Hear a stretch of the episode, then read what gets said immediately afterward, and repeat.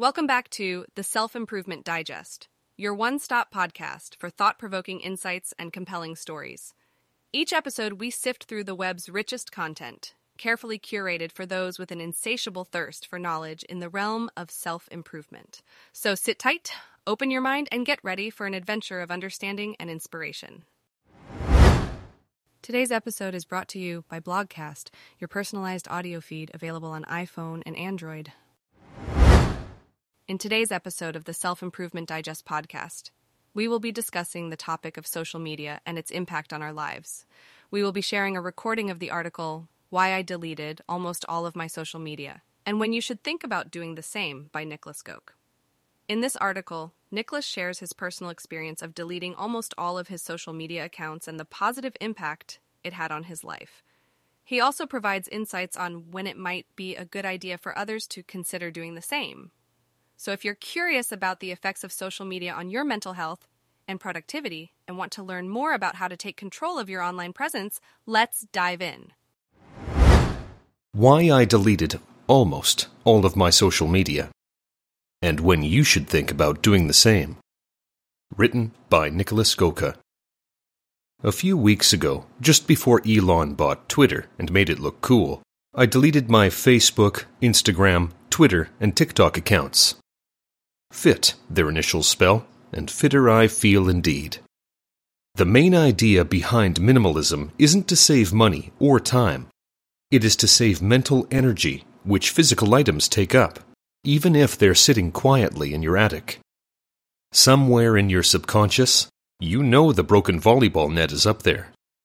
Even if it only makes it to the top of your mind on occasion, you'll feel a burden being lifted once you chuck it in the trash. Digital minimalism works the same. You can stop using your social media, but the accounts will still be there. So will all the connections. All the posts you've created will still harbor the energy you put into them. The weight of sunk costs will be palpable. I wonder what Marcus from my year abroad is doing. That thought hits different when you can check up on Marcus versus when you can't. And the latter is not necessarily a bad thing. We tend to be kinder to people when we keep them only in our memory. Plus, when you can't see Marcus's new house, you won't feel bad about yourself from the inevitable comparison that follows. When Marcus only visits your attention once a leap year, your natural reaction is to wish him well, then be on your way. For many relationships in our lives, this is the way they're supposed to go we're not wired to maintain distant yet infinite contact with thousands of people. Manage your social media in a way that prevents them from managing you. When it comes to Facebook, I had logged into the platform less than five times a year for the last four years or so. I kept it like an address book of people I used to know but never talked to. But you know what? Those people won't disappear if my Facebook account does. They'll still be there. I'm sure I can find them should I need to. I told one high school friend to keep me posted about any potential reunions.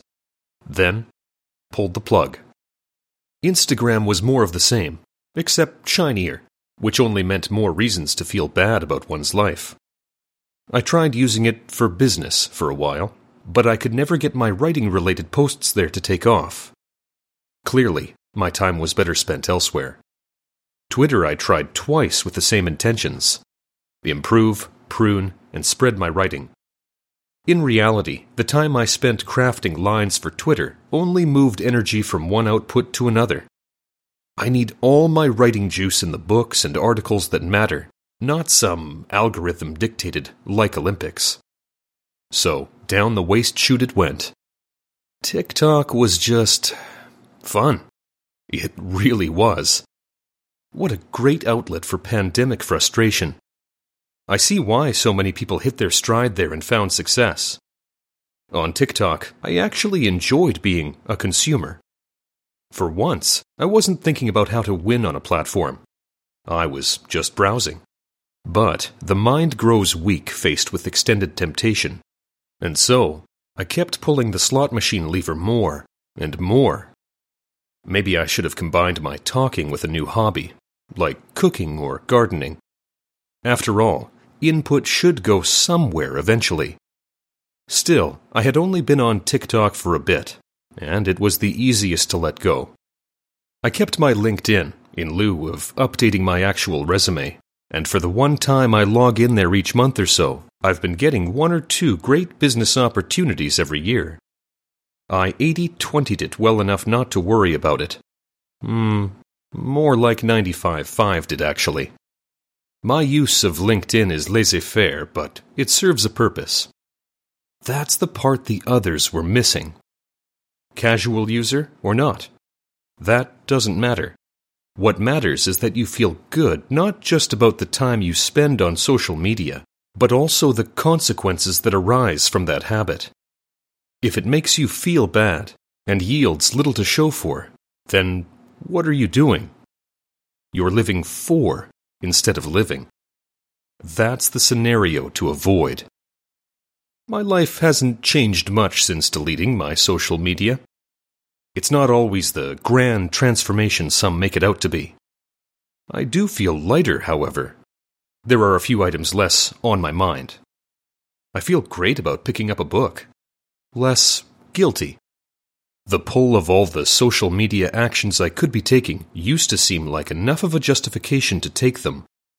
With that pull gone, I can do what I want, more so than what I think I should, and that's worth a lot.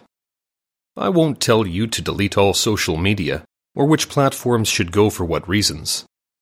The truth is that for each service you choose to be on, it depends on why you signed up. Is Instagram part of your master plan to become a fashion icon? I'll be the last one to get in the way. Do you enjoy TikTok painters' crazy ways of spreading color on a canvas? If you can keep that pocket of joy from swallowing you whole by reining in its addictive prompts, by all means, splash away. What I don't want for you is to feel at the mercy of the tools meant to serve you.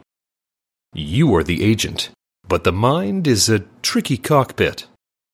Sometimes we must lock certain levers in place, put bright red signs next to the emergency buttons, or break a knob off on purpose.